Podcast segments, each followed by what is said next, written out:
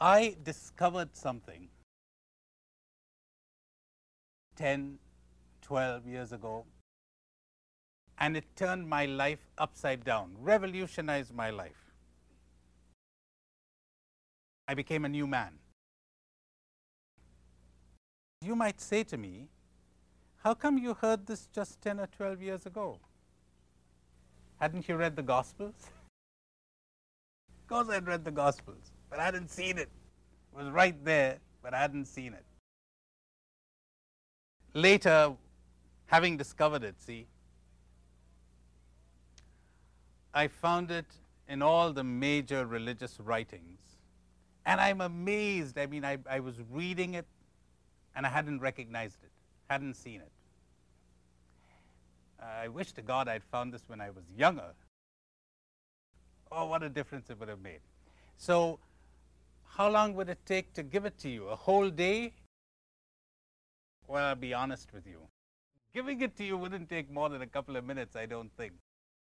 Getting it might take you 20 years, 15 years, 10 years, 10 minutes, one day, three days, who knows?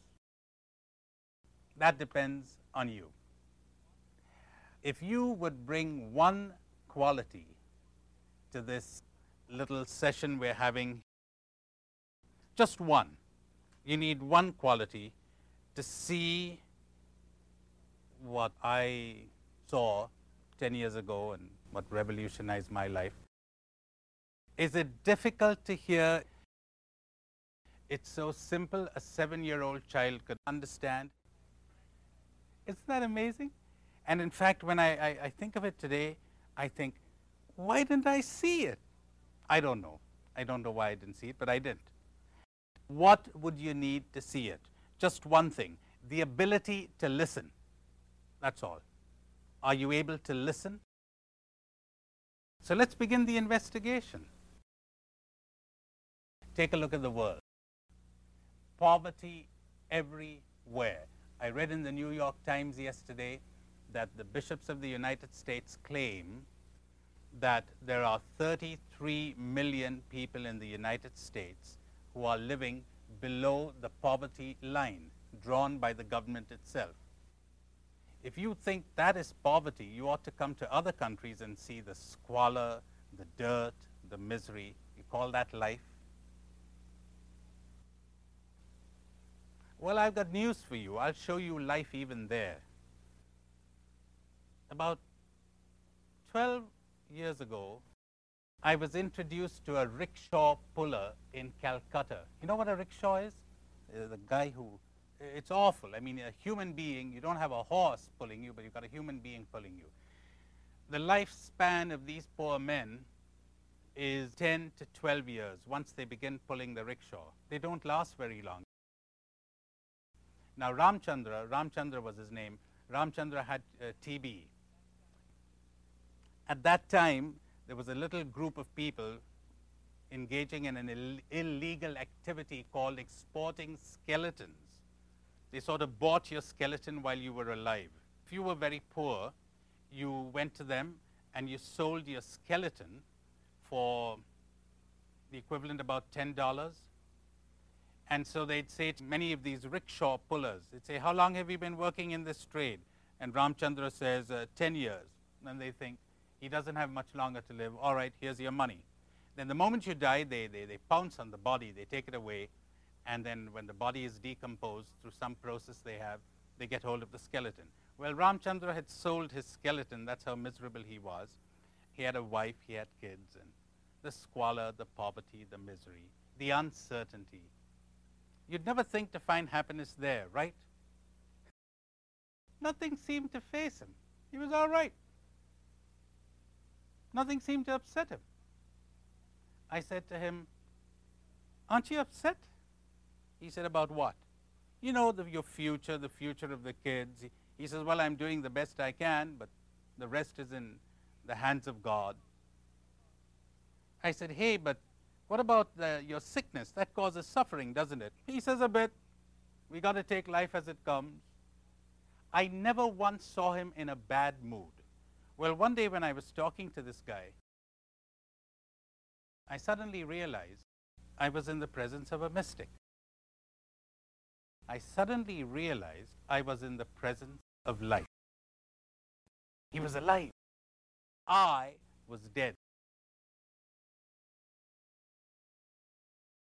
You know those lovely words of Jesus? Look at the birds of the air. Look at the flowers of the field. They don't sow, they don't spin, they don't have a moment of anxiety for the future, not like you.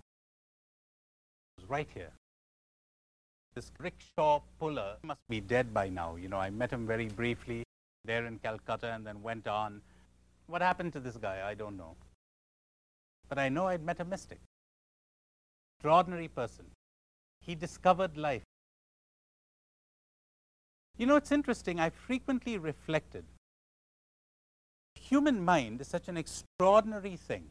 It has invented the computer. It has split the atom. It has not solved human suffering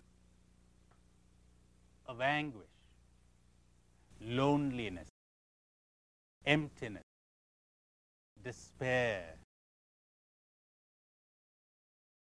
How come we haven't found the answer to that? We've made all kinds of technological advances. Has that raised the quality of our living by one inch? Want to know my opinion? No, not one inch. Oh, we have more comfort, more speed, pleasures, entertainments, that's right, more erudition, greater technological advances. What I'm saying is, any improvement on that loneliness and emptiness and heartache, any improvement on that greed and hatred and conflict, less fighting, less cruelty,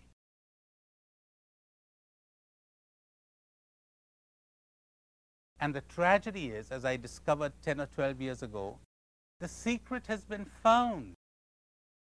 We got the solution. Why don't we use it? We don't want it. Would you believe that? We don't want it. Can you imagine my saying to somebody, look, I'm going to give you a formula which would make you happy for the rest of your life. You'll enjoy every single minute of the rest of your life. Imagine my saying that to you. I'm going to give you the formula.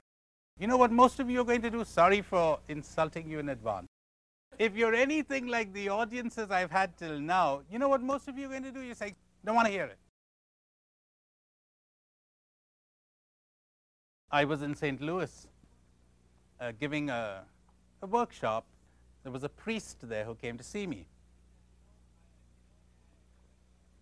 He said, You know, I accept every single word you've said over these three days, every single word of it. And you know why? He said, About three months ago, I assisted an AIDS victim on his deathbed. And the man told me the following He said, Father, six months ago, the doctor told me I had six months to live. You know something? These have been the six happiest months of my whole misspent life. In fact, I've never been happy till these six months. I discovered happiness. He said, as soon as the doctor told me that, I dropped tension, pressure, anxiety, hope,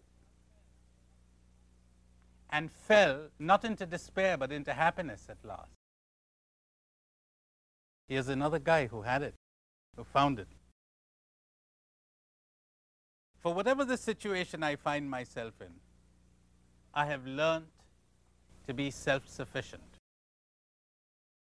I am experienced in being brought low, and I have known what it meant to have abundance.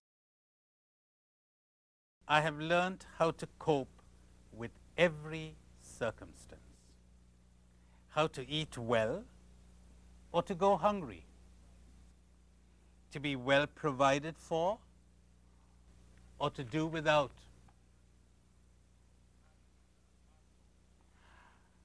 rejoice.